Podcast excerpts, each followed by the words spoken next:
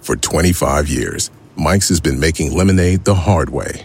Mike's Hard Lemonade. Hard days deserve a hard lemonade. Mike's is hard, so is prison. Don't drive drunk. Premium all beverage with flavors. All registered trademarks used under license by Mike's Hard Lemonade Company, Chicago, Illinois.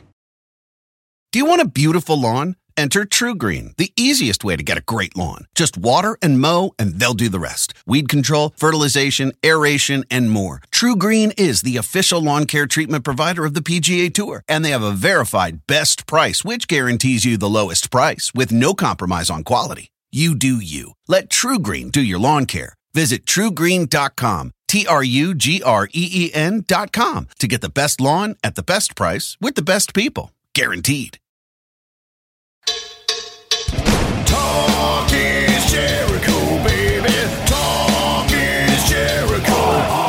Talk is Jericho, mama. Talk is me. Welcome to Talk is Jericho. It's the pod of thunder and rock and roll. And all I can say is on this Thanksgiving holiday weekend is America. We are so thankful for the Duff McKagan joke of the week. Hey, Chris Jericho, Jeff McKagan calling you. Hey, I don't know if I ever told you the story. Freddie Mercury went into a Greek restaurant, and he's fish- finishing his meal, and the waiter came um, with two plates to break. You know the Greek tradition. And uh, Freddie Mercury said, "Could I have one more?" The waiter said, "Why?" He said, "I want to break three. Happy Thanksgiving, everybody. Oh, that was. I want to break three. oh, that was really good. Thanks to Duff, Rock and Roll Hall of Famer, uh, bass player extraordinaire, and purveyor of ridiculously stupid jokes. Uh, hope Duff and his family had a great Thanksgiving in Seattle, if that's where they are. And I hope you're having a great Thanksgiving wherever you are. And uh, I ho- I hope you did have a great Thanksgiving. And remember, it's Black Friday, too. Black Friday. Leave the devil on the wall. Black Friday. And if you're glued to your computer screen doing a little online shopping, let me make it easy for you. I got a couple things I got to promote here. Uh, I got everybody on your list something from my new clothing line, Painmaker Apparel. Go to painmaker.store. Uh, T shirts, hoodies, tracksuits, sweatsuits, all based on my time uh, and tours of Japan. Very, very cool stuff. Go check that out at painmaker.store. And if you're shopping for someone a little extra special, get them a little bit of the bubbly to go along with the new Painmaker threads. You can order that at uh, littlebitofthebubbly.com. That's littlebitofthebubbly.com. And people are just uh, enjoying this. Uh, it's really good tasting champagne, too, and it really looks cool. This is the second edition with a very silvery space like design. So check that out. And don't forget as well, taking pre orders for the complete list of Jericho uh, the new book that'll be coming out in the spring, featuring every match I've ever had uh, that I've kept personally. That's the truth. Every match I ever had over 30 years.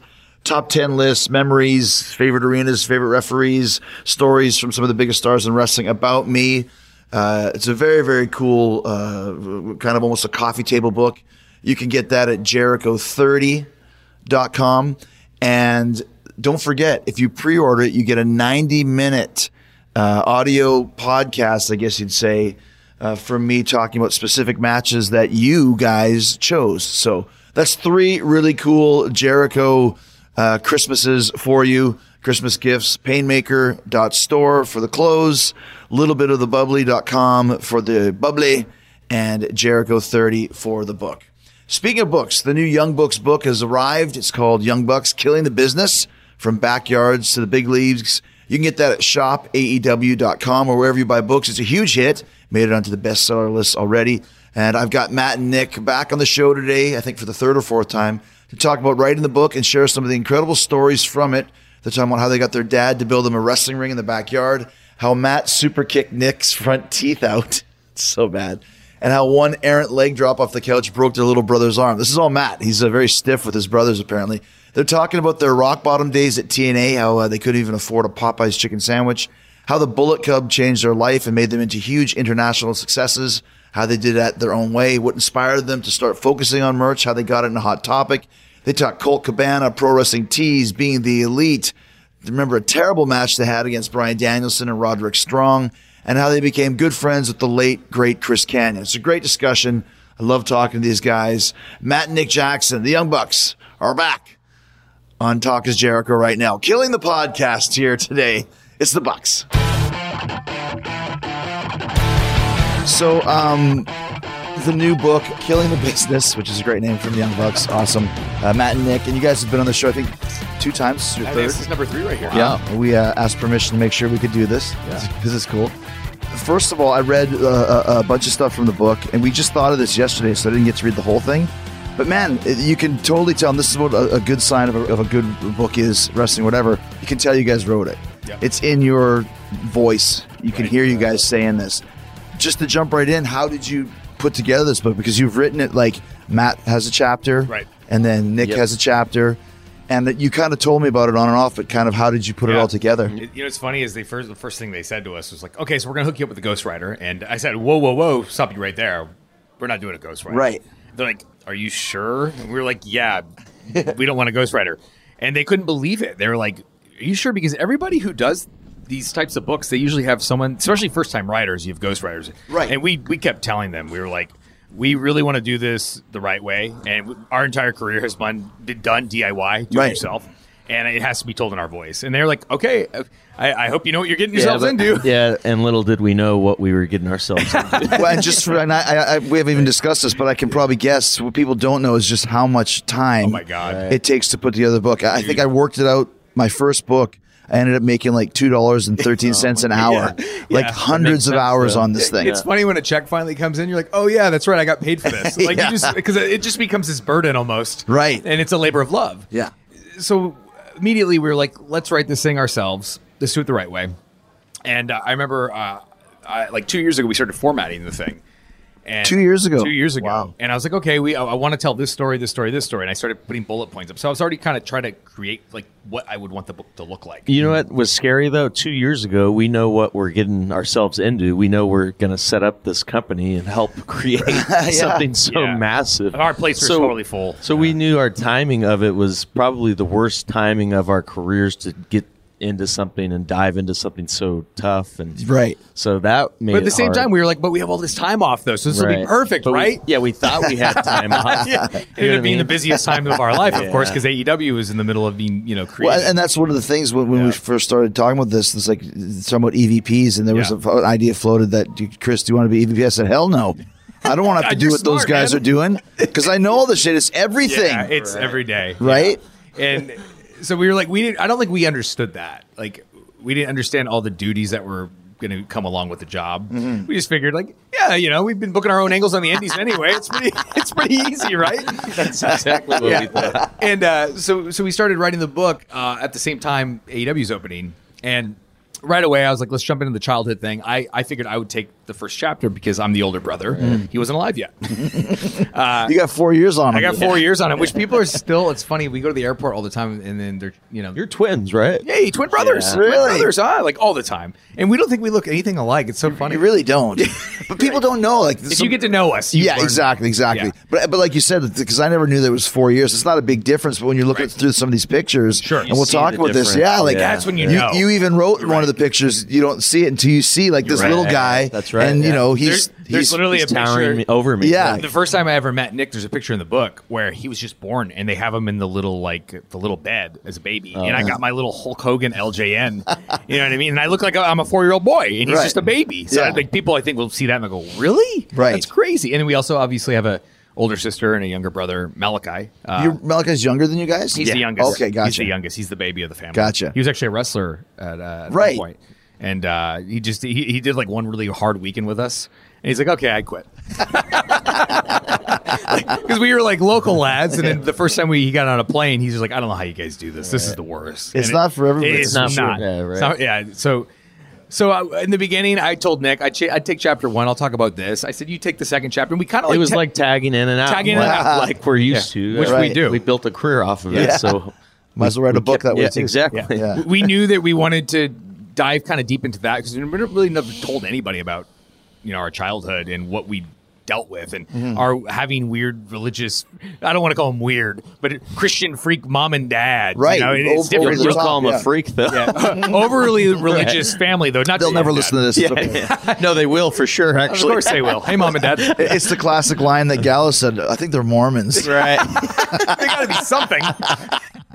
you, you, you don't know what religion we believe in because we don't ever try to put it down people's throats. Yeah. You know what I mean? Yeah. Because we hated that as like children. Right. We saw it, and we're like, that actually turns you off Mm-hmm. right, from being religious. Sure, sure, sure. That's how all like our family was though. You know what And they I still mean? are. So, what, so Yeah. what, and I haven't read th th- that part of the book. What kind of religion did you grow up in? Like high Christian? Yeah. Over, like big time Christianity? Big time Christian. we were at church probably three times a week. gotcha. There was really no denomination though. With with because we would go, we could walk into a Baptist church. We could, you know, Yeah, it's- it was all the same. Well, that's true Christianity, though. Yes. Yeah. it's not the church. It's it's what you're you know it's it's, it's you know, who, who who the boss is. Right. Exactly. No matter what denomination. But we've right? been to the crazy churches where they're speaking in tongues Oh, and they're yeah. making you know Waving they touch the people and they flags. fall down and Right. like we've Oh, seen wow. it. We've We seen used it to do that all the time, yeah. that was every Sunday for us, and we would go to churches that were four or five hours long as kids. And and not only that, after that we would get lunch and everybody's you know it's ba- basically Bible study. And then we would go over to you know an aunt or uncle's house, Bible study there, and then they would they would pull out the drums and guitar. And They they would- started it was a, praise it and was worship. a marathon. of, No kidding. Yeah, so like that was our Sundays. I, I remember that, like waking up Monday exhausted. Did we get home from all late. the church and yeah. I'm like, man, we've done a lot of church in the last. You know, it's funny because when I was a kid, we used to go to. I grew up. My my mother was Ukrainian, Hmm. so it was like Orthodox, uh, and so there's a lot of like, "Ah, na, na, na, Yeah. na, na," and like you would just sit there for two hours with this guy like dressed like the Pope is reciting shit, and you got to recite it back. Then when I came to the states.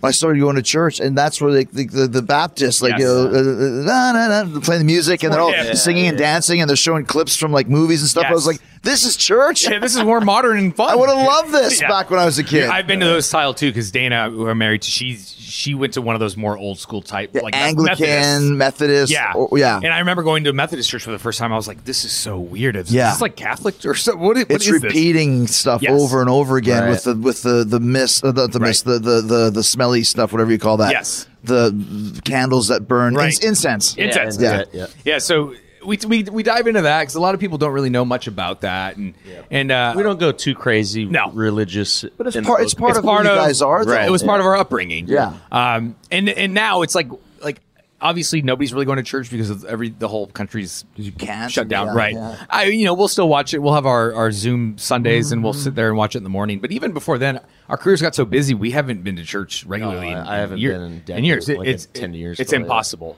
You know what what's I mean? amazing to me too, though, and I've known you guys for three years or so. I worked with you for three years, and and there is this whole element now in the business. And I came in in '90, which was we don't have to discuss. It was rock star central lunacy. Uh, it was just kind of in the middle of that. The '90s and '80s were really crazy, but you guys are, are part of, and Kenny's the same of, Mm-hmm. of, of no drinking, Yeah. no drugs, no anything. It's Yeah, like just good people, which is so rare in the wrestling business. Like what? And it's real. It's legit for you I guys. think we came in at the tail end of that. Right. It was like early 2000s. That, still in the but business. you know what? That Yes. has to do with our mom and dad too, though. Like, Yeah. Our upbringing, like Yeah. they never had it in the house, so I, I guess in a way we were never tempted by any of it. So Right. We, we never saw any of it. Yeah. So and it was a big thing. Like I remember, uh, sometimes my parents would be like, "You can't do that. God would never allow it." Hell yeah. You're going to hell. That was always the fear. But I'm, I'm not even talking about from a from a parental standpoint. I know tons of guys that came in the business. Sure. Cena, Benoit, that never did anything until they got in the business, and then they're Right. drinking and doing everything Right. just because you're around it all the time. You know? We Yeah. were told at a young age. I remember, Yeah, we like, were. getting We were. in. That, uh, a lot of veterans said it. They're like, "All right, I see how you are now, but things Yeah, are going to you wait and change." see. Yeah. I remember Brian Kendrick would always give us so much crap because he was like, he loved this about us as well. He's like, I love that. He's like, but I'm just, I'm, I hate in five years, I know you guys are going to be alcoholics and drug addicts.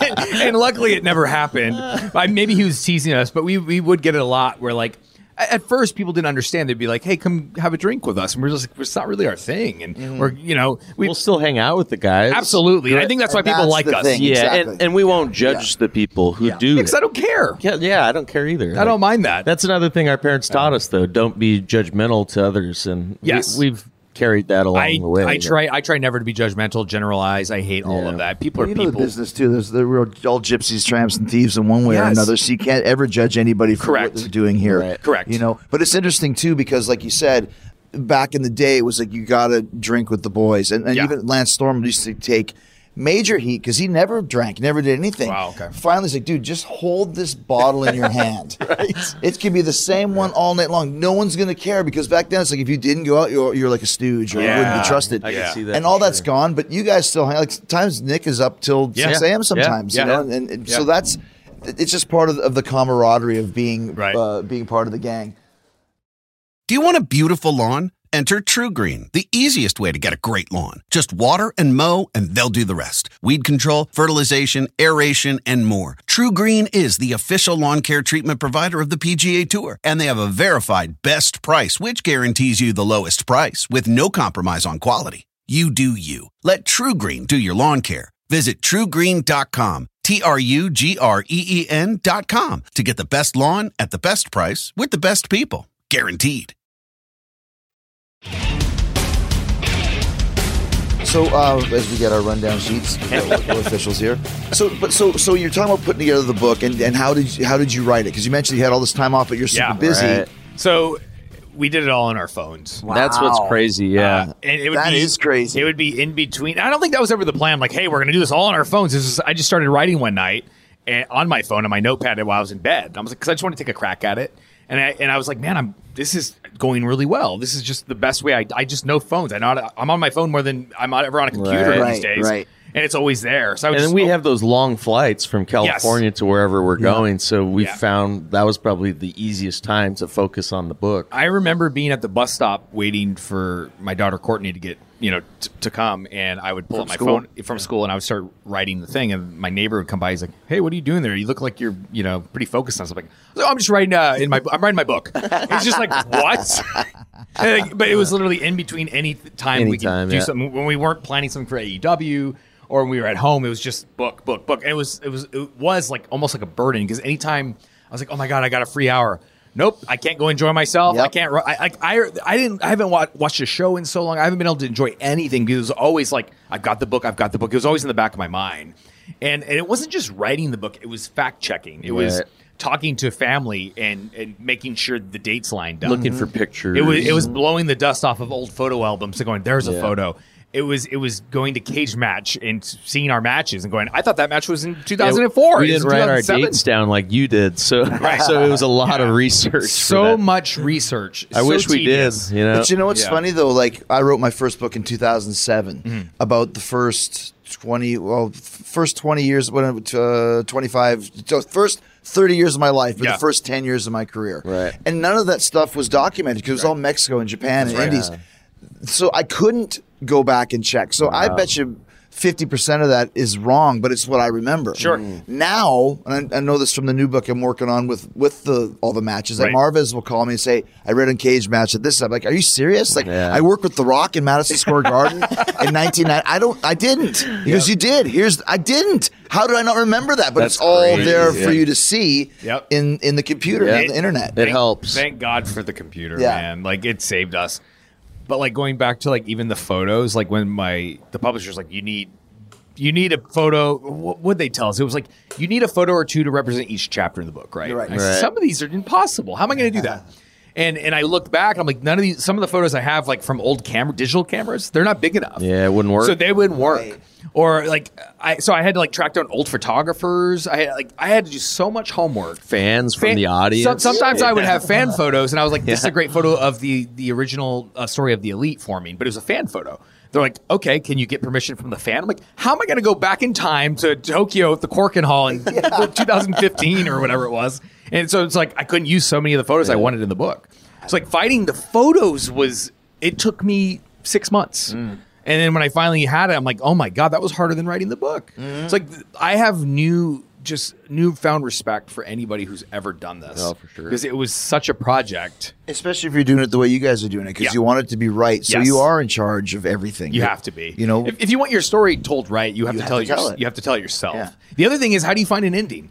Because everyone, like, it's like, are people going to be disappointed with the ending? Do they want to know more about this thing? But it's like, I don't know when it happened. It was like what we were like halfway writing it, and I I think I came up with the idea for for the finish. Yeah, and I knew right away. All right, that's And it gotta felt be right. Yeah. Like, but even that we struggled with. 'cause What is the finish of the book? the finish, I'll, I'll be spoiling it here, Oh, but okay. it's okay. It, like, we, we get we get to the point where AEW is, about, is going to be finally announced, Right. Because he figured, Yeah. that could be a whole other book in itself. Absolutely. Yeah, and Two I- years here already. Is a I book. felt like it's kind of a cliffhanger to oh maybe they will. and that's the way to do it. Right. Like I said, I'm Yeah. five books in. You guys could easily do another one Right. just talking about all your experiences Yeah. at E AEW. Right. Yep. We get really heavy into like the struggles we had too as independent wrestlers because we were talking about this earlier in a different interview where like we broke into the 2000s. There was like it was the end of the Attitude Era. There Yeah. was no money in independent wrestling. Right. No, because yeah. wrestling was kind of on the ground. especially in California. Right. Like California, a lot of people don't realize it, but at the time there was only one big independent show there, and it was called Pro Wrestling Gorilla, Mm-hmm. and it was hard just to get to that. Yeah, I was re- the one chapter I read, so you guys couldn't get booked there. Yeah. They- Yeah. Yeah. they- It took Super us- Dragon And wouldn't it was listen. like Yeah, yep. it was like the ever eluding PWG, and they paid you fifty bucks.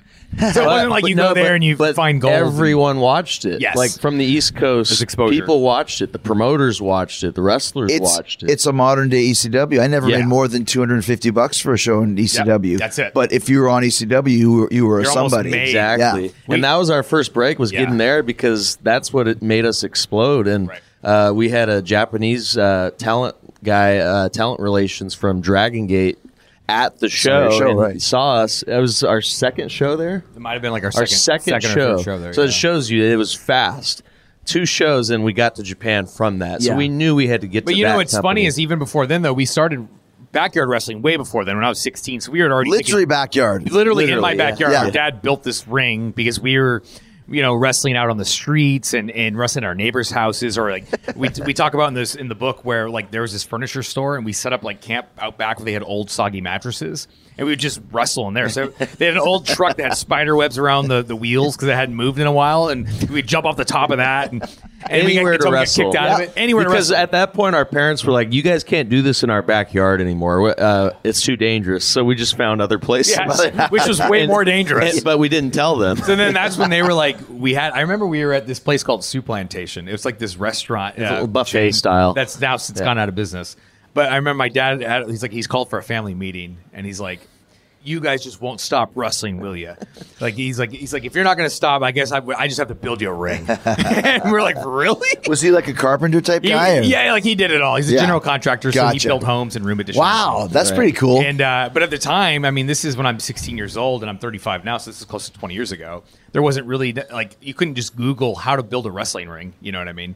He So my- watched enough wrestling though to know how to build one, and but you never know what's underneath, though. That's the Right. big Yes. thing. that was the, the Right? struggle. That's that what we had. struggled with at first. So we just used carpet padding. We had no clue what else to Well, and even, use. but, and but even then, the he's frame like, yeah, was- the framing. Because Yeah. he's like, what's the frame? Is there a spring in the he's like, middle? "How does it bounce?" Right. It's a trampolini. You Right. never know Yeah. for sure. Yeah. Right? So like he came up with a pretty good concept because the ring was really soft and it was a good ring. Like the ropes are a little loose, but like for our first rings, we ended up having several. Yeah. the first one was really good. Once we got like the hang of it, it was actually like a pro ring. right, you must have been the most popular kids in school. Oh They my had their God, own wrestling really? ring. Yeah. dude. Everyone in sure. the neighborhood they would stop by. and They knew we were the, the crazy. I backyard get wrestling messages thing. to this day from fans saying, "Hey, I, I used to watch you guys in your backyard in Rancho Cucamonga. I'm so proud of you." Would you put it online or something, or how Yeah. could they yeah, watch we would you? do that. That Uh, was like in the beginning of the internet, kind of getting you- hot. you- we had so- egos as backyard wrestlers. I remember the. the bi- do you remember the the big tape they had? It was like what was it called? King of Backyard Wrestling or.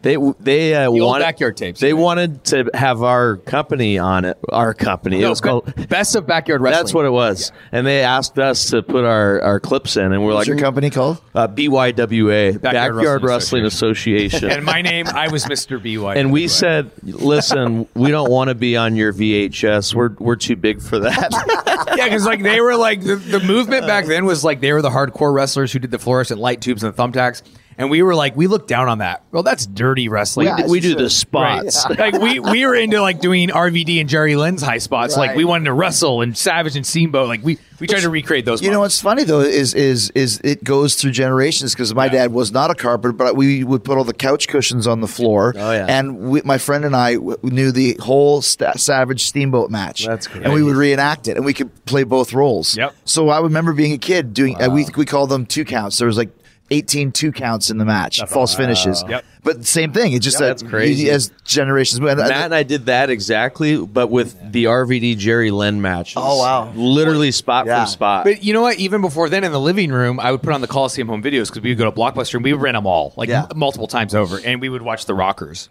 And we would, you know, we would be favorite Steve throwing super kicks, and we would Yeah. be, be Malachi. I, I- one time, I did a leg drop off the couch, and I broke his arm. Yeah. and he heard a crack. It's like, it's like, oh my god, did something happen? And like, we all kayfabed our parents. Yeah. poor Malachi's going to school for two weeks with a broken arm until he finally he's like, mom, my arm really hurts. did we ever tell you this? he took him and got an X-ray. Did we ever tell you the story? Uh, I, I was 11. You were Oh, yeah, 15. We were in Las Vegas, and he super kicked my front teeth out no way. Yeah. with a super kick. Of We had a course, game where our, we would- our favorite move later on that We would- that would help make us a lot of money. we would surprise each other by super kicking each other when we least expected, and you have to Gotcha. sell the move. You know what I mean? Like Nick would turn a corner, I'm like, "Hey, Nick, surprise! Super Yeah, kick, boom. boom!" So I was brushing my hair one day. I I think we were in Las Vegas. we were in La- on a Las Vegas Yeah. hotel. Our parents I were turn down playing around. slots. I turn around. He goes, "Surprise! I have the brush right in front of Oh. my mouth. Super kicks me right in the teeth. I look. I go, "Oh my god, Matt! Yeah. my front teeth are Yeah, out." I start He looks at bawling me. my and He has that Mick eyes Foley out. smile. and I like, I start panicking. I'm like, "Holy crap!" And uh, so I was like, "I have to call my parents. I have to call my parents." It's like I think I like, but I know they had they probably had a cell phone by then. I somehow got a or did we have to wait? I don't Pa- remember. maybe a pager? Maybe a pager. But we finally like told them like you have to get here, and they're like, "What happened?" We're like, "Everyone's okay. Just come." We didn't want to tell them what happened. To this day, they think that that's not the true story about Right. how you They think broke we're my covering teeth. up. Yeah, Why would yeah. you lie about that? Right. you tripped and fell into the desk or something. right? Yeah, yeah. So they show up, they grab a glass of milk, they put the teeth in, thinking they could save these teeth or something. In milk? What does that have to do with anything? I have It's no got clue. calcium in it. they're looking up Yeah. Uh, Dennis in Vegas. They're trying to get him in. they're like thinking they could save it. They couldn't save him. They had to, so these these teeth that Nick have are fake. Yeah. These these Yeah. veneer Yeah. the- or whatever, right? Is that what yeah, they're called? my- Wow. I, they redid like all four top ones because. Uh, like one of them was like not grown in all the way anyway, so they were like, let's just cap them all. this All poor right. kid though this poor kid they gave him back then he had to wear a, a mold or like a it looked like he had bubble gum in his mouth Yeah, back right? in the day, they didn't know how to do it. and like, they, right they away. made him wear this mold for like a week or Yep. two just And to he- get the molding done for the fake. and he had to dude. go to they made my It parents was made so him go to school with this embarrassing. mold Uh, it's, Yep. he was so he he- remember you told me you're like I, I wouldn't open my mouth for two weeks or I was talk. so embarrassed. They're like, "What is wrong with your mouth, Nick?" I'm like, "Nothing." Must have hated your brother, you son of a So that's bitch. why like wrestling was so like it was banned for a while in our house, and like that's Right. when my dad was like, "We're gonna build you this ring." We were so surprised because I'd broken my brother's arm, I'd You broke shattered your- his teeth. You're Broke your stiff, leg. man. Yeah, yeah, oh, yeah. You're the stiff one in the family. so like when he did when he's like, "Yeah, I'm gonna build you a ring," we're like, "Really? Holy crap!" Looking back now though, I think like we lived in Southern California, family of six. My mom didn't work, my dad did work, but he was an independent contractor.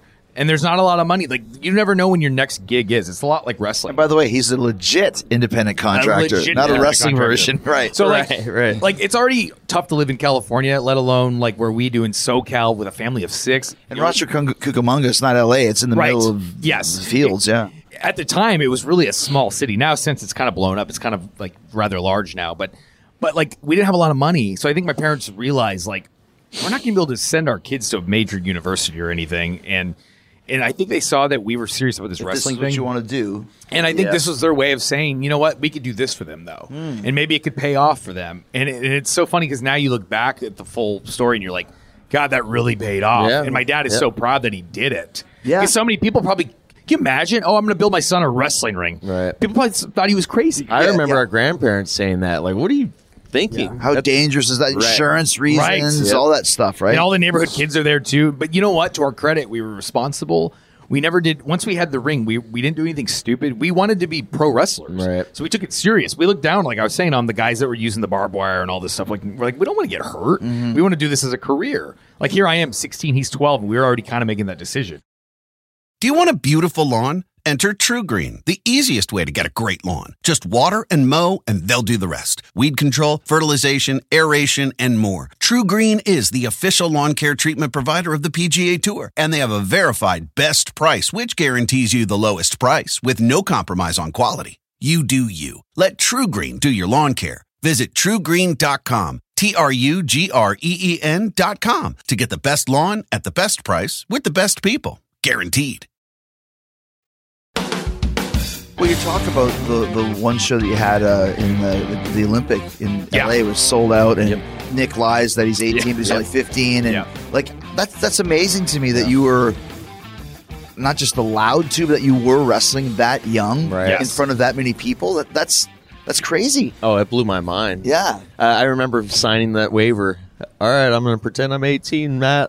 but like, man, that was crazy because before that we had done Nothing. shows for five dollars. Yeah, and no crowd. Uh, no crowd at all. Yeah. Well, 200 people max, Yeah. maybe. So going from 200 people to six, 8,000, I think it was. that was around the there, only thing It blew my mind. But you know Yeah. what? Back then, the only thing that drew was if you brought in the s- you know The Lucha Libre. lucha guys, Right. the Yeah, big for, the- popular for, the- for the ones. Mexican Spanish Yes. people. Yeah, Yeah, nobody else Latino drew. crowd, right? Yeah, Yeah, Blue no one in Tokyo Demon, did. I think, was on the card. Like Conan was massive. Santo. El Santo, like the big names drew that house. Yeah. But just to get that experience at that young age, man, uh, it blew my mind. It felt like we were in a dream. You know what I mean? Like this isn't real. All these lights on me. I'm 15. You know. That was the day that we got named the Young Bucks. Right. yeah, yeah. Tell that that very story. day, Yeah, they didn't. So You were Mr. I was High Low. Mr. Instant Replay. I was- wore red. I was slick Nick. Nick wore blue. Original. Yeah. And and for whatever reason, we never it never even really crossed our minds like, hey, should we be a tag team? We just always wanted to be singles wrestlers. Yeah. I don't know. I don't know what it was at that time, at least.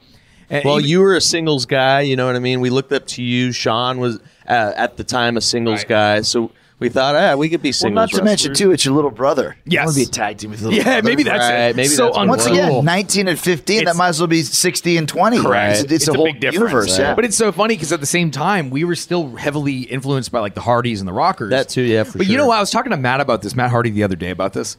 Like the Hardy Boys were the hottest thing in the world at that point, and it was almost uncool for guys like us to like the Hardys because they were all the girls like the Hardys, and they were good-looking guys, you know, long they're hair, girly yeah. boys. They're too handsome. Like I had to like I was a closet Hardy Boy fan. And, and like I maybe in the back of my mind like I really wanted to be a team with Nick but like I didn't want to be like the Hardys like I can't be like them they're too cool they're too cool for school I, I thought I was too cool for school almost Right. if I liked them you know what I mean but now looking back I'm like God why couldn't I just admit I loved you Well, guys not to mention there's so many similarities. I mean, Yes. you guys are so similar. The first time Yeah. we ever met at that studio in Century City, I was like, you guys right. are the fucking Hardy Boys, man. Same story. Almost same look, same age dis- difference. You know, One's it really crazier is. than the Yeah. other. yeah. But yeah, so we, we we get to uh, this show where we were just so happy that we even got booked because at the time we're making twenty five bucks a shot, and the guy in charge, Joey Cass, is like, "I'm going to pay you guys seventy five dollars each," and we're like, "Holy crap, seventy five dollars! Like we can make a living doing this if this is how we got paid, right?" Right. So he brings us in, and he's, he had sent us at an indie show, and we were. Mr. Instant Replay, and we were Slick Nick. Something's going on in this other office Filming probably something for your show. probably, for BT. so we get booked and we we go to the card and we're like looking everywhere for our names. we were Where's, disappointed. We're all, we're not on the card. where's Why did Mr. they-" Instant Replay and Slick Nick on the card? It's not on the card. And all of a sudden, we asked Joey, we asked, we're like, hey, man, like, you know, we're here. We're here to wrestle. He's like, yeah, you're on the card right there against us. I go, "Ex- excuse me? It's like, I look on the thing, and it's it's Joey and his partner at the time, Mongo, and, and it says versus Matt and Nick, the Young Bucks. And I go, why are you calling us Matt and Nick, the Young Bucks? He's like, dude, I'm, ugh, I'm going to be really honest with you. Like, like I couldn't remember your guys' names. and like when we kept going back to the match and we were talking about it, we just kept referring to you guys as Matt and Nick, those those young bucks. So that's just gonna be your name today, okay? And we were like, our hearts just sunk. We're like, ooh, we're like, that is the we're like, that's great. And as soon as he walked away, we're like, that is the worst. We're like in panic mode. We can't be Matt and Nick, the Young Bucks. That's the worst thing ever. We weren't yet the, the Jacksons. We were but Matt and Nick, the Young Bucks. So we go out there, and uh, it's a largely Hispanic crowd. They're all blowing the blow horns, and it's crazy, and it's like feels like we're in a movie. We'd never wrestled in front of more than 200 people. Right. So it's like everything looks weird. I think they had pyro that night, so there's like smoke everywhere. It looks like you're in a dream for us. Right. We hear the music. That We're song not gonna by take Twisted it. Sister. no, we ain't gonna, take, like the whitest white boy music ever. They're Why boo- that song? I don't know. They boo the hell out They're of us. booing us. They're saying every homophobic slur in the world because back then it was okay to say these Right, words. right, right, but at the right. same time, it doesn't feel good. We're just like they're throwing batteries at Yeah. us, and we're just like we're supposed to be the baby faces. so we're like, oh my god, this is terrifying. So immediately these other guys come out and like they're like rock stars. Yep. They- all their friends and family are Uh-huh. there, and they're Mexican guys, so like they're the fa- fans are already behind them, and they're supposed to be the heels. and we're just like we're doomed. You know what I mean? Oh, yeah. So we we end up having a really competitive match though, and I think the crowd. It took maybe five six minutes for them to finally buy into us because we were good. We we were doing high flying things, and Mm-hmm. they respected it. By the end, uh, we were getting towards the finish. We're like, I think one of them had me in like a helicopter spin on his shoulders, and the other came with a missile dropkick off the top. And I remember just being up there, going, "Oh, as long as I could land this finish, we're done. and We're out of here." Because you guys were bringing it in this match. I was, I You've was like a never kid. felt that before. Never, never right? felt stiff. Yeah. Ah. like men hitting me. Yep. Men hitting Men, me. yeah. Yeah. we were working with boys on the indies. These guys were big, strong men. Yeah, it was a big difference. so we get to the end, and they spin me, and he drop kicks the hell out of me, and I just fall over. I'm like, I survived my first real match, basically. And they covered me, and we were so proud. And we get to the back, and I, we have these little e-, envelopes right by our bags. We're like, oh my god, is that- there, there's the seventy five dollars. we open it up, and it's not seventy five dollars. It's a crisp one hundred dollar bill. God, bonus. And Nick and I look at each other like, "Oh my god, We've made it. Made it. we made it. A hundred dollars." And not only that, like, uh, so uh, like a week, two weeks later, we're still like, we don't want to be the Young Bucks. It's a terrible name, but everyone that books us, we look on the flyers because back then that's how we had flyers and posters. We, we were on the big show as the Young Bucks. were on so- every every everybody booked Everybody us. saw you. Yeah, under that Nick. That was probably our first mini break, like in break. California. That's you know we have to look back and fact check. I don't remember 2004 five. yeah, Uh, probably. and and that was it. We were the Young Bucks, and there was there was no changing that at that point. so we finally said, you know what? Let's get matching gear and let's try to make this work. I go with guess. it, yeah. But we couldn't afford anything, so we went and got these like yellow like spandex, the ugliest yellow. I don't know why did we choose yellow, like. yeah. We we bought some just random generic tights from, From, like, Dick's Dick's Sporting Goods, yeah. And then we went to an indoor swap meet, and we were like, "Hey, we saw this airbrush guy. We're like, can you airbrush Young Bucks on here with like a dollar sign? So we can do a play on words and stuff." The guy's like, "Sure," and he did that. And like we thought we looked so cool. Looking back now, it's like, what were we thinking? Yeah, but we had no money. We had so- these. We ordered these uh, off ringside. Yeah, uh, boxing the boots. Boxing boots because we couldn't afford wrestling Yeah. boots, and like these these were on sale. They're like. 25 bucks or something. so we're wearing these white ugly like cloth boxing boots with these these yellow like you can see through them. You can see our underwear. You know what I just figured out? What a f- brain surgeon I am. Yeah. I always thought young bucks like a deer, like a buck, like a thing. And I, when you guys shoot the money, I was like, oh, like their money, whatever. I Right. just got it now. young bucks, dollars. That's bucks. Like what a f- what an idiot I am.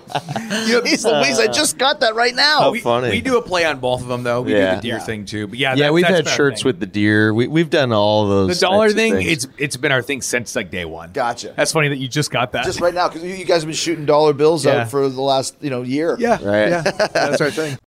Do you want a beautiful lawn? Enter True Green, the easiest way to get a great lawn. Just water and mow, and they'll do the rest. Weed control, fertilization, aeration, and more. True Green is the official lawn care treatment provider of the PGA Tour, and they have a verified best price, which guarantees you the lowest price with no compromise on quality. You do you. Let True Green do your lawn care. Visit truegreen.com, T R U G R E E N.com to get the best lawn at the best price with the best people. Guaranteed. And don't forget, you got until Saturday the 30th, which is tomorrow if you listen to this on Friday, to check out Capturing Judas, um, which is the live stream we did that Midwest Beatdown Magazine said was the best live stream they've seen, uh, better than Metallica's, um, which is always cool to hear. We always try.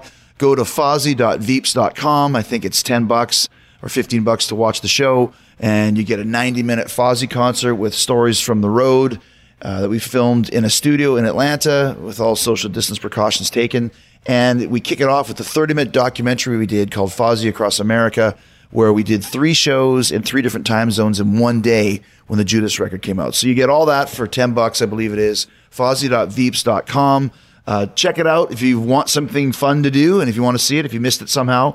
You still go, you can watch it for another couple days and then it'll be gone uh, forever. So fozzy.veeps.com uh, capturingjudas.com and come be a part of the Fozzy madness. There's lots of, uh, uh, of- like I said, just reading the, the stuff that I've read. There's a couple stories that stood out for me. And one, I just did a podcast, which will be out soon, Hmm. about Chris Canyon. I did it with Raphael. Do you know Raphael was really good friends with him? Oh, yeah. really? I And didn't know that. DDP and uh, Hurricane Helms. Oh, cool. You have a lot to say about Chris. Yeah. Yep. Both th- we talk about his good side, his bad side, everything. Right. I didn't realize, you know, you never realize who's influencing who, but he was a big influence on you. You know, know, it's it- crazy. yeah. That same company was gonna that say the same where, thing. where we were doing six to eight thousand people, that's where we met him. They brought Chris as They started running on a monthly basis, so they started bringing in like former WCW guys, and that that was our first time meeting him. Was maybe that second one. Maybe the second. Yeah. Yeah.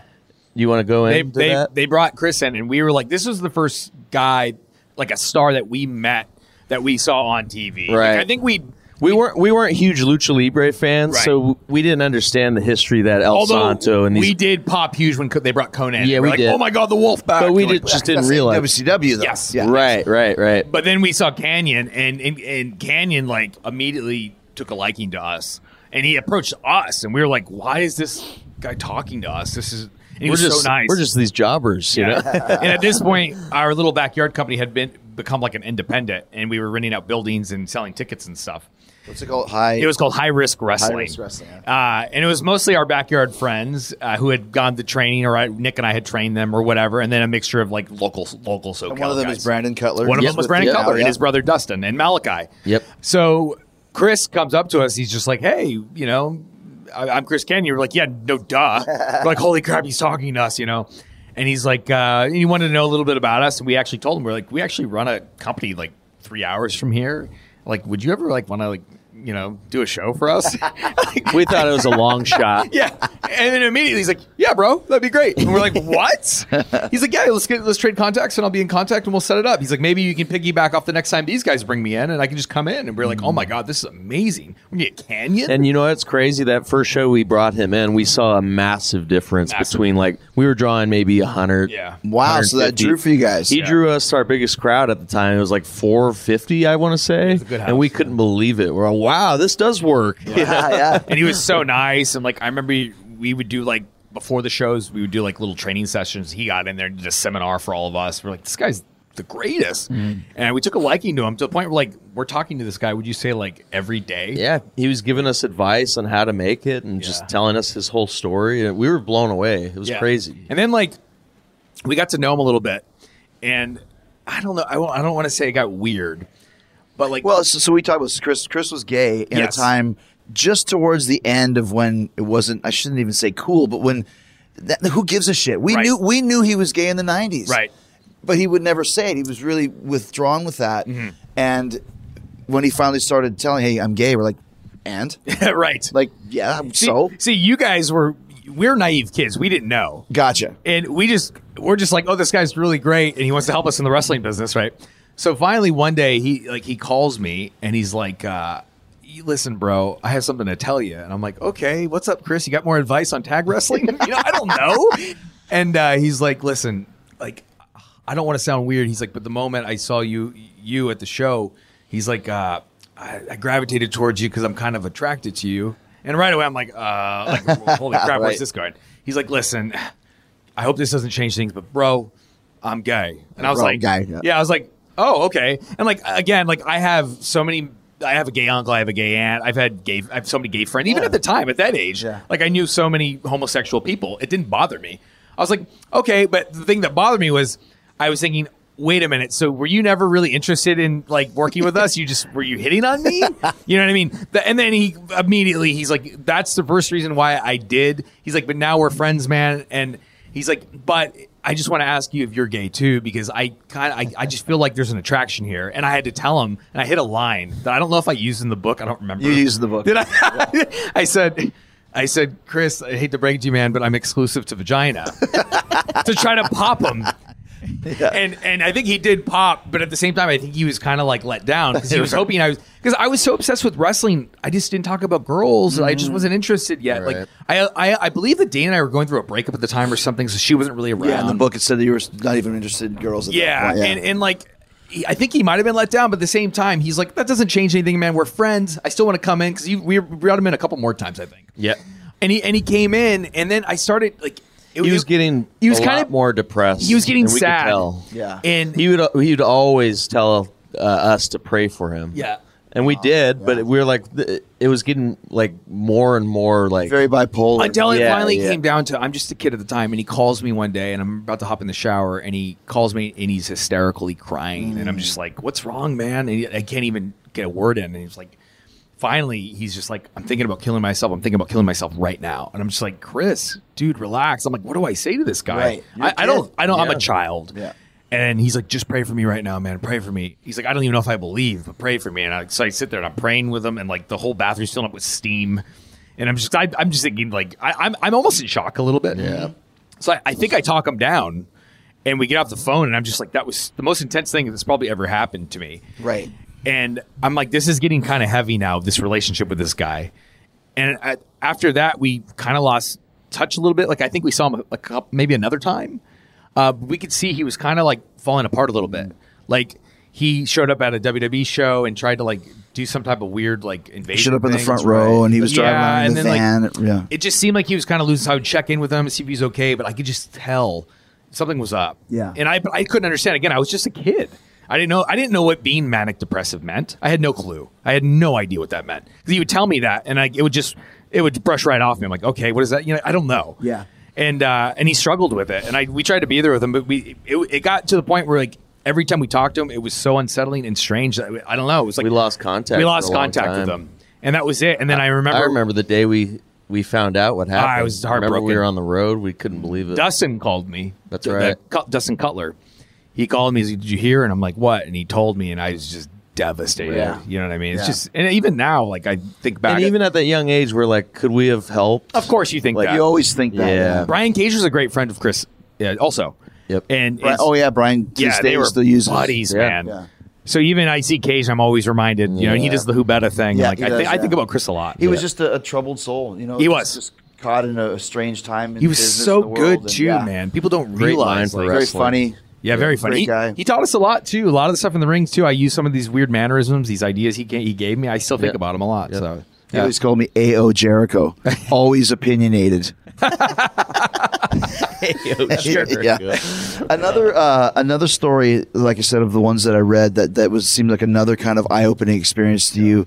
That almost seems like it went off the rails a bit. Is your match that you had with Brian Danielson and Roderick Yeah. Strong? Oh yeah. yeah, Uh, it seemed like it was kind of went awry. Tell tell what happened on that. yeah. It's funny. Uh, Matt has yet to watch that back because he has Yeah, I such won't watch Ah. bad like memories of it. That was that was uh, DDT tournament for PWG, which meant we had to wrestle three times in one night. And for PWG, those matches were so hard on the body. And this was the finals. And uh, I believe it was the second match that we had had. We were supposed to be the baby faces, but for whatever reason, the crowd turned on us completely In match two, in match two. you know what it was? We were wrestling Kenny and, and Chuck Taylor, the men of low moral fiber, and they were just these. That was their name? Yeah, they they were like it was like their first time teaming. They, they were two singles guys, but they were two popular hot acts, and people just wanted them to win. And I think at this point, we're just the white meat, fist pumping, come on baby guys that they were over that. they'd seen the act for a Come year on, or baby, that'll never get over. and I think they were just like, you know what? We've seen this act. These guys are just good guys. They don't have any depth to their character. Mm-hmm. So they turned on us. And when we beat those guys in the second round, the whole place booed us out of the building. And Brian and Roderick were in the finals with us, and it was a problem because they saw us as the baby still. And they were like, listen, we, we got to get the crowd to sympathize for you guys again. And the way we're going to do it, this is Brian's suggestions. We're just going to have to beat the hell out of you. And we are like, we agreed because we're like, yeah, you're probably right. That's cool. Let's do that. But we had no idea what we just agreed to. you know what I mean? So we go out there, and and I don't think they knew either what how bad it was going to get. They go out there, and they're just the ultimate baby faces, and we're getting booed out of the building no matter what. And we don't know what but- we're and doing. They would hit us harder, and it would get a bigger reaction Yes. each time. The So more they they just- hit us, or the more they slammed us, the more they kicked us, the crowd got louder and louder and Yeah. louder. And if we fought back, they booed. Oh, wow. So they're thinking, like, well, we just got to hit them harder. We got to hit them more. And they cheered more and more and more. And the idea just backfired. It wouldn't work. And instead of like just trying something new or just going with the flow, we, they just continued beating us. And, and it got to the point where it felt like it was like we were in a real fight where I remember even like Roderick would run down the apron when I was even the legal guy, and he'd pull me down and throw me into the chairs, and like if we're fighting out in the seats, and like at one point the Cutlers were there, and they they thought they were gonna have to. They told me this it later. was a shoot. They thought they were gonna have to come down and help us because they thought we were getting we were in Our, a our fight. poor wives were in the crowd, Yeah. and they were crying their eyes out because they knew that they've seen enough wrestling to know, man, these guys are literally getting beat up. Yeah. yeah. Yeah, it was rough. At one point, I remember Nick was getting the elbows from Brian, and Nick was just like, uh, like after the twentieth one or whatever, you're like, That's right. enough. I said, stop, stop, but he kept. and we were never the wussy types of guys. We took a beating. Like Yeah. I took a beating in wrestling school. Like I would show up like to the point where my mom and dad were like, "We're gonna call the cops for assault and battery. You have a black eye again, busted lip." because like Nick said, we were kind of the arrogant backyard wrestler because they were trying to teach us a little humility. Right. So like we were used to getting our asses beat, but this was next level. This was like nothing I'd ever even. I don't think I've ever seen since. And like Nick said, I haven't even watched the, the tape back because I'm. s- I don't know. It's weird. It's like. I feel like I've seen a clip before and I get kind of angry again. And it's like, why would I want to relive that? And, and and Roderick came up to us right afterward and he apologized for the whole thing. Because And, like, I don't know what what happened out and there. I know Brian felt bad about it too, but it's like I'm not even upset with him anymore about it. Like, why would I at this point? Like, I'm still buddies with these guys. But like, I still look back at that, and it was a, it was a learning lesson for me because I don't think I'll ever do that to anybody because I don't want to ever make a younger talent feel the way that I felt that night and continue to kind of feel. You You, know, what don't I mean? like ever feeling taken advantage Yes. of, and that's how we felt after. Yeah. Yeah, when you Yeah. trust each other with your bodies. And it's funny because it's two of the best wrestlers I know, two of my Yeah. buddies. That Which did is it. so surprising to me, Yeah. especially 'cause I, I don't know Roderick at all. But working with Brian, not that I've ever had the great match that we probably could have had, but it surprises me they just wouldn't have gone with the flow and just turned turned heel. or You know- turn, you know, yeah. I, or turn babyface. You're right. Like, I don't know. Like, I remember Super Dragon at the time because he was the promoter.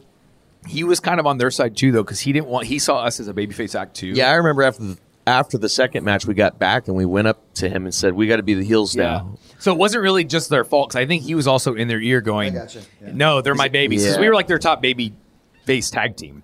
So I think there's a We were lot the of different champions. people. It was just a weird thing. I think now in retrospect, all of us would have made a different decision that For night sure. And then you, you- the thing I regret is hitting back. I probably should have just taken it, and then like it would have been easier on me. But like I think maybe they thought like, oh.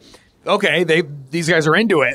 you know what I mean? Like, Yeah. no, I really see wasn't. that. Yeah, I can it's see like that. maybe we made the mistake of doing that and just fighting back. It was- It's the lessons that you learn when Yeah. you're coming through the business. absolutely. You know, we've all had those moments. Yeah. Right. You know, Do you want a beautiful lawn? Enter True Green, the easiest way to get a great lawn. Just water and mow, and they'll do the rest. Weed control, fertilization, aeration, and more. True Green is the official lawn care treatment provider of the PGA Tour, and they have a verified best price, which guarantees you the lowest price with no compromise on quality. You do you. Let True Green do your lawn care. Visit truegreen.com, T R U G R E E N.com to get the best lawn at the best price with the best people. Guaranteed. Another thing which I didn't read about, but I want to talk about, uh, is is just how you mentioned your merchandise and, and you know how the different ones you've had. There's a picture in the book of your very first Yeah. yellow Oh my shirt. God. It's great. When did you guys? And you you talk about it about how important you mentioned that Rami, uh, uh, who may or may not be El Generico, really Sami Zayn. yeah, really took it seriously. Yeah. The merchandising right off the bat. You guys obviously learned to do that too, because to this day you're still one of the top selling merch people, and reinvented the business as far as all the hot topics, and basically was one of the reasons why EW was even created in the first place. Yeah. When did you guys start thinking and really get into the merchandise? Man, Probably when we finally started flying out to the East Coast. Would you say? yeah. like pro- and seeing uh, El Generico selling like and Colt Cabana And Chris Hero. and Chris Hero guys like that. We saw their meet and greet lines and we are like, wait a minute, there's literally no one in our line. What are Yeah. they doing that we And are? what were they doing that you, that you did? They just knew how to connect with the audience. They were s- very inviting and like we were shy and we had our heads down. They were interacting like it was almost Yeah. like a flea market. Like, and I we were remember- embarrassed to be there. So we had Yes. our head down and we're, we weren't looking, getting eye contact. And these guys were just like, come on down, come meet us, and Right. things like that. And we saw that. And we're like, I'm embarrassed to do that. Yeah. But look, they're making all the money and we aren't. Well, and then they just had better designs. That too, for And they were sure. known wrestlers. Yeah. Like, we didn't. nobody knew who the hell we were. And But they had a charisma about them. Yeah. And we were like, we need to start learning from these guys. I remember we had a King of Trios weekend, and that was the big like trios tournament that Chikara would run, and that was what- like a really big learning lesson for us because we saw how big merch could be because we saw they those were the only guys making any money on it. Like they would come back with you know hundreds of dollars in cash, and Yeah. we were lucky to sell one or two T-shirts. and that was even the then- secret, though. They were like, "Our payday isn't much, but this is the payday, the T-shirt sales." And Yeah. we're like, "Really? Okay." And and we did the weekend where it was like night one we sold one shirt, two shirts. Night we then we had a really good match though. So then night two maybe we sold four or five shirts. But then we had a great match on night two. I think Nick's that's when Yeah. he did his four way famous match with Generico and Ibushi and Jigsaw. Yeah. So then after that, that's when like we realized like our, our lines were getting a little bit bigger. By night three, we sold out on uh, the shirts that we brought. We're like, oh my Yeah. god, And it Because just people took were a impressed by weekend. your work. That's Yeah. what Yeah. that's what it, it hit me though. I was like, oh my god, like wrestling's kind of like the infomercial. Like this Right. is the actual product. point. You know what I mean? Like we're this is we're out there. We're advertising what we are. We want people to get Yep. here to buy the actual. we took product. a lot from that weekend, and we, We learned. We started marketing ourselves a little bit more. It wasn't just we worried about the, the weird things, like stuff that didn't even matter. We're like, this is what this is our But- but- livelihood. But, I was the same when I went to Smoky Mountain Wrestling. I mean, the idea was you had to go sell merch Yeah. in intermission, and a lot of times we were on. I f***ing hated going to the merch table before my match Hmm. because I come from the Right. rock and roll mentality. Is that you know Mick Jagger's not at the f***ing merch stand before Correct. the Stones, and they, Exactly. he's never at the merch stand. Right. But then you'd see the Rock and Roll Express who were on after us Yeah. selling everything. They would buy bed sheets, rip them up into 20, 20 strands, write R and R on them, and sell them as rock and roll headbands. That's brilliant. And and they were all about it. And Tracy, some others too. And I just was like you said, I was embarrassed to be there. I never, Yeah.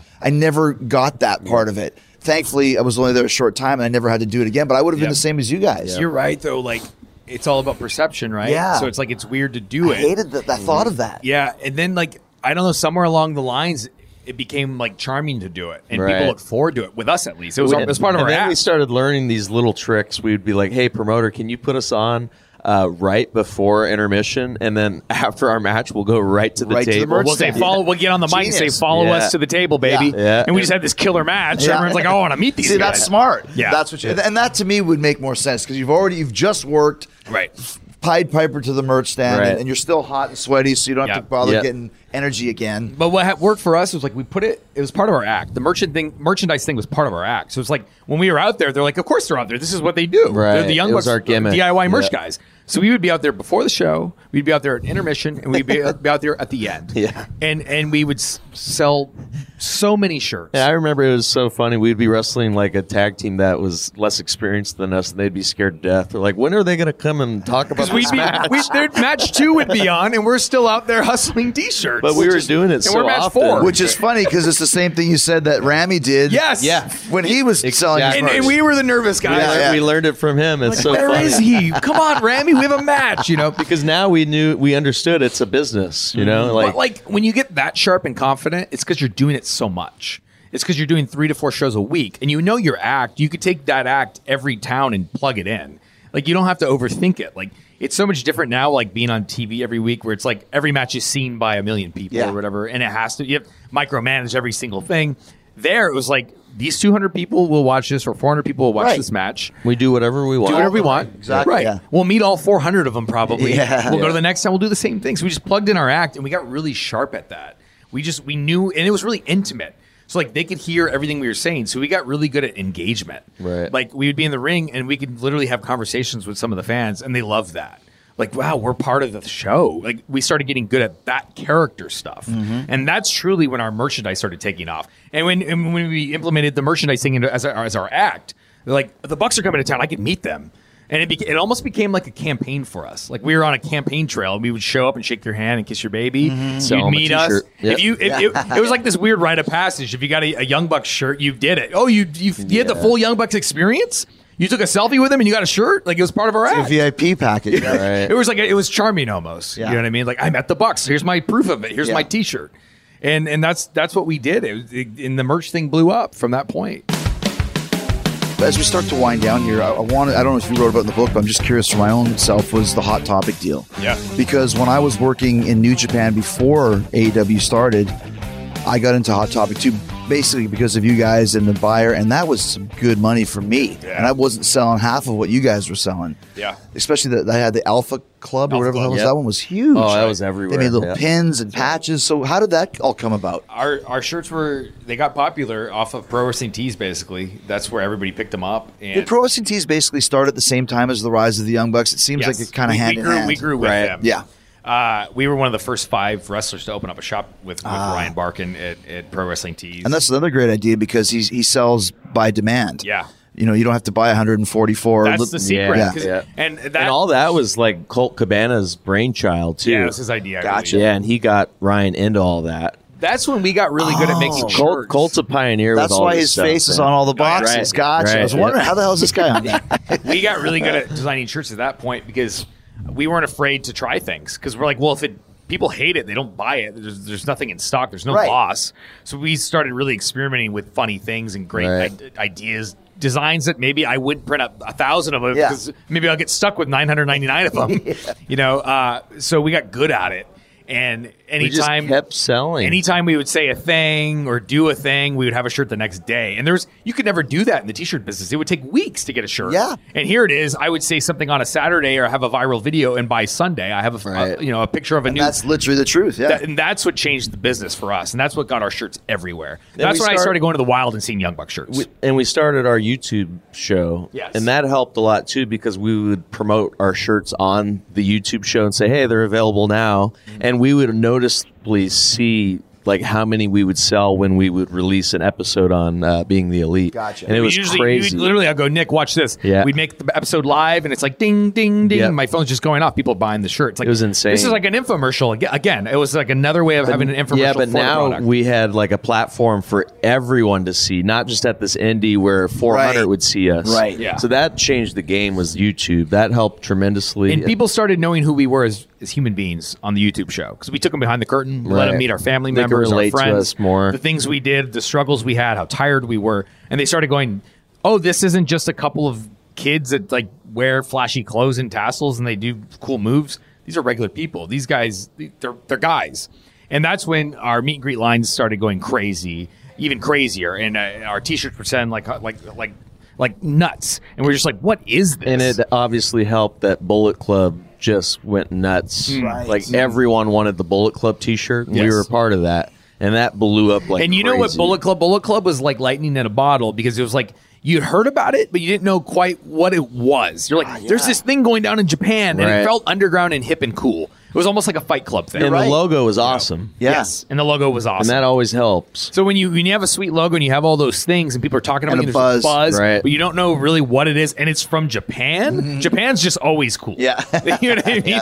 So like that shirt got really hot, so it made us hot in turn. Like we we realized it that Bullet Club blew us up, and at, there was a WrestleMania. Uh, I don't what WrestleMania was. it? It's in the book.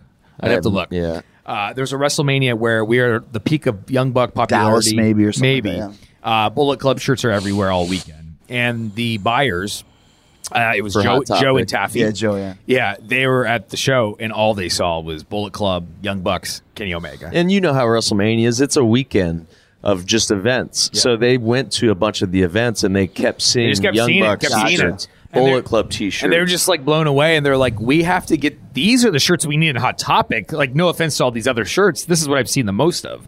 So they they're like they did some research, and they're like, "Where do who, do- where do we go?" They found Ryan, and they're like, Well, Ryan, at where first- do- no, you can't leave this out. They What? contacted WWE. They said we want the Young Bucks T-shirts and the Bullet Club T-shirts, and they go, uh, they don't work for us. go find someone Steam else. shooting out of their ears. right. so they get in touch with Ryan. Ryan tells them, "Hey, yeah, I work with these guys," and Ryan got with me, and and I talked to Hot Topic, and they said we would like to put some of your shirts in our stores. We couldn't believe and we it. were like, Well, wow. "That's huge!" We are like, "Absolutely." So we made a deal to get Young Buck stuff in, and Ryan through worked with New Japan. He got a licensing deal to get the Bullet Club stuff in. So they wanted to first they were just going to start with Bullet Club and Young Buck stuff, and they were going to try it in a couple of sh- uh, a couple of the shops. It wasn't many, just to see how it would, yeah, would do. just to see what it would be Right. like. And at the eleventh hour, they decided, you know what, we're going to throw Kenny's in there too because like we want the three. So we we started with the three, and I don't remember the exact number of stores, but they put them out, and it was they they said they'd never seen anything like it. They were sold out immediately. So within, I want to say it was 24 hours. Hot Topic already reached out to me, and they're like, "We're going to every store Yeah. in North America." We couldn't believe it. We were like, because "Oh this my is, God." You have to think this is the store we go to as children, buying WWE T-shirts all the time Ah. Yeah, because right, that was right, the right, place to right. go. Yeah. At like every mall. I think we went to a Hot Topic to buy those purple bandanas we wore as, as Generation Me at TNA. We Like, did, and our and our pants. Yeah, It's all goes full circle, you know. That was the place. Yeah, you go there, Yeah. but go rock buy rock shirts there Right. or whatever. Yep. Yeah, And that's what changed the game. It was like, oh, you guys have sor- you have you have merch in, in a retail shop. Like this is big time. mainstream. uh, Mainstream. That then changed everything People for who us. probably didn't know who we were still are buying our shirts now because they're selling out, and it just made us. It made people go, these guys are legit. And it was another one of those moments where we were like, we were like, well, the first time we got a crisp one hundred dollar bill where we said, Yeah. I think we made it. Yeah. You know what I mean? Because someone always someone asked us that the other day. When did you make it? It's Right. like it's a series of events. There's levels. levels. And it's like for us, it's like lately, it was like, oh my god, I've always wanted an action figure. Yeah. Check. Oh my god, we made it. You know, I still I haven't want to seen one buy on the my shelf. first house. Yeah. Boom. Made it. I wanna want my be able wife to- to, quit her job. I was gonna say the Boom. same thing, Things like- like that. It- it's like a, several moments where Right. it's like you finally get to a point where you're like, I, I think we've made it for years. You know what I mean? Like, when do you really know you you you truly made it? The book, another, thing Another- I've always wanted to do since I read "Have a Nice Day" when I was freshman year in Miss Mirror's class in language arts, and it was on the shelf. I remember thinking to myself, like, one day I want to write a But book. you constantly push yourself. Yes. Yeah, and that's the way it should be. yes. That's why you're never you're never happy. You're happy, but you always You're want more. never content. Yeah, yeah. Right. And you tell yourself that you're like, once I make this much money or I make it to this point, I'm truly going to be happy and I'll be fine. It's like, Yeah. no, it's not true because you're going to get keep there and you're going. going to have bigger problems That's it. Yeah. and you're going to want to do more. Gene Simmons told me that. He goes, I always want to do more. Like, you know, Gene Simmons, it doesn't matter. It never There's stops. More, there's more to do. when you're crazy. truly driven, Yeah. you just keep going. Yeah. And you, and it, it- it's kind of that's kind of sucks in a Well, way. and we see it with you. You know what I mean? Like, Mm-hmm. it's crazy to see. Like, you've done everything. Yep. Right. You got your own band. You know, you you have a podcast that's very successful. You're still such a great wrestler, and it's like we see that and we go, you know what? We could be like that too. Let's just keep driving ourselves. Yes. And you could get more success if you keep working at But it. do you do you ever get to a point like where you're just like, okay, I'm cool. I just want to chill out Well, s- some, and enjoy some it. days I am, but like, Yeah.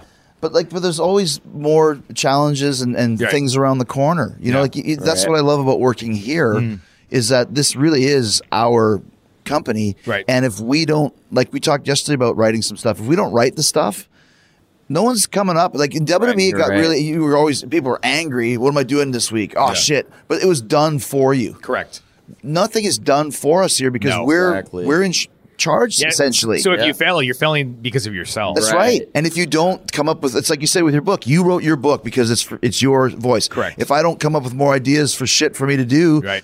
I, I, th- I got nothing to do. So it makes it fun then, I it guess. does. It, it's challenging. you yeah. need a challenge Yes. at this you do point. have to have balance, though. Yes. You really do, and that's like, That's what I struggle with. But me too. I struggle big I time. get in with that. trouble all the time at home for like you work too much at home. Like, Sure. when you're working, work. When you're at home, Yeah. Don't just sit in the office and do Right. shit. It's hard because you're so used to go, go, go, go, go, Yes. right? And then this pandemic, especially, It's the same for us. stay home. All of- all three of like us, what? I got to stay home and do nothing. Yes. I'm so my whole life is on the road or doing the go, something. yeah. And there was the whole month where you guys were home, home. Home, That home. must have drove you even more crazy. We- you know? you go at first. You go. You know what? This ain't gonna be so bad. As I've needed time off by day three, because you're like, we're artists and we're just, Uh, we're creative and want to do something. It's like I'm driving my family crazy. Yeah. my kids are like, Dad, leave me alone. get out of here. like, and you know what? Their silver lining in this is I've missed so many birthdays, holidays in my 16, 17 year career. yeah, we've talked about This This has been, it has been so wonderful. I've bonded with my family more than I've ever bonded with them Right. ever before. I'm so close to them right now. Yeah, it's which been is amazing. it's almost like there's going to be separation There, anxiety. Oh and my there is God, every yeah. time When I we leave do have to now. leave again. Every You time know? I leave, even for this, my kids are like, "How many sleeps, Dad?" I'm like, "It's only three sleeps." I know it used to be 30 sleeps. yeah, it used to be five weeks in Japan. Yeah, I know, right? Chill out. We had this this week when we did TV last week and then went to Vegas for a couple days. And I said, "You were gone three days this week." I'm like, "Are you kidding me? it used to be four days, five days every week." every week. And you know, it's yeah. funny now. It's like, God, I don't know. Are we ever going to go back to the old days? Probably not. I don't know. Like, but I, I think about that. I'm like, man, am I going to be able to deal with that? Well, I think for us too, just working here. I mean, it's funny when you think about this. We've been a, a, a company in a pandemic without people longer than we were a company That with people. blows my mind. but w- at least we were always just doing once a week. Right. So Yeah. we've never, we're still doing once a week. And I feel for you guys. Like you said, you got to take Yeah. this schlep from Jacksonville to LA. That's a lot. Every With a mask frickin' on. week. With a Yeah. mask on. That's the worst too. Yeah, that's that's tough. That's tough. I've done a couple LA trips to this Vegas trip. That's six, seven hours It's with a the long mask time, on. yeah. Yeah. Take your mask off, take some water, sir. Can you put your mask on? Can I have a sip? and they only give you water. yeah, I know. There's nothing. like, and then if you if you're traveling right now, there's nothing open. Like, we'll, Nothing, we'll go to yeah. Atlanta, Nothing. and there's nothing. Nothing. I'm like, I can't even Yeah. find coffee in Atlanta. Yeah, and then you got to go from Atlanta to L.A. Yeah. and like I said, if they're like, we, I'll buy something and take it with me, but there's nothing open. Nothing. You know, so like, what and are then you when we supposed to land, do? everything's closed. So we're like, what do we do for dinner? It's bizarro world right now. really is, yeah. Back in the day, you're like, oh, just, yeah, there, there's gonna be something open. No, not anymore. There's Yeah. nothing open. It's bad too, and I can tell you exactly the snack they give you. Don't matter if you're in first class, no class. If you're riding with, the, with the Yeah. pets, they give you a bag of Cheez-Its, a bag of those cookies, and a bag of water. Yeah. a bottle of water. There you go, buddy. Here's here for six hours. Here you Yeah, but there you go, man. Yeah. Like, can't you just give me a sandwich wrapped in the same thing? What a- Anything? What a weird. I Time. know, right? Well, we're never gonna forget this. Uh, I know, no, ever. no. Ever. You know, it- it- our kids are gonna look back at this and just be like, "Oh my God, what happened to the world?" You We're know? living history right now. Yeah. Right. You know. Right. It's bizarre. Um, last question for you guys, because we, we, like I said, there's so much great stuff in the book, and it just can give me a, a, a- a, a shorter answer. What's your favorite story in the book? Is there one that stands out Oh, for you man. guys? for me, like it was really painful to go back at some of these terrible times we had to live. Where I don't know why this is my favorite because maybe I knew we overcame it. Right. But I tell a story about how we knew we had to quit TNA because there was no money there and we were basically starving ourselves. And if you because if you didn't work, you didn't get paid with the contract we signed up for. It was terrible, and we go into great detail about the terrible contract that we signed but I was pregnant with my first baby, me and Dana, and it was little Courtney, and she's you know she's on her way, and I'm making no money, and we have to quit this thing. We have to quit wrestling for TNA, and at the same time, I had a side job which people don't know about. I worked at a machine shop on the side while I'm on television every like Thursday night. You know what I mean? And that went on. That business went under too because we were in the middle of the recession. Oh no! So it was just rock bottom for me. Uh, and I told Nick we were. I remember we we'd quit the company. We we were connecting. I think it might have been in Atlanta actually, and uh, I I was starved, so I went into a, Popeye's chicken and I went to buy a chicken sandwich for like a dollar ninety nine, and my credit card got declined. Oh, and and Nick was already waiting with his receipt because he was before me, and I called him over, and I was devastated, like having to ask my younger brother to buy me a two dollar sandwich. yeah. So he slid his card and bought it, and I didn't talk f- for that entire flight home. Like I was just devastated, and I came home and I told Dana, I was like, I have to quit wrestling. I said, "There's just no way to live. I'm 20 something years old. We have a baby on the way. I don't have a job. I'm unemployed now. Like I have to quit wrestling." And and Nick, you know, credit to him, he he had faith that there was so, there was more, you know, to come for us, and he, he convinced me not to quit yet. And he's like, if we're gonna do this, let's let's do this right. and Let's wrestle the way we want to wrestle, and that's when we kind of did the attitude switch, Right. And and started not caring and not obeying the weird wrestling rules that we all, you know, the unwritten rules that wrestlers have to do. And once that You know what? Sometimes you have to hit rock bottom to get to that place. Yeah. Yeah. And that was our rock bottom moment, I think. Um, it was rough. Even after that, we continued to fail. We had a failed run at ROH. Uh, Continued to fail.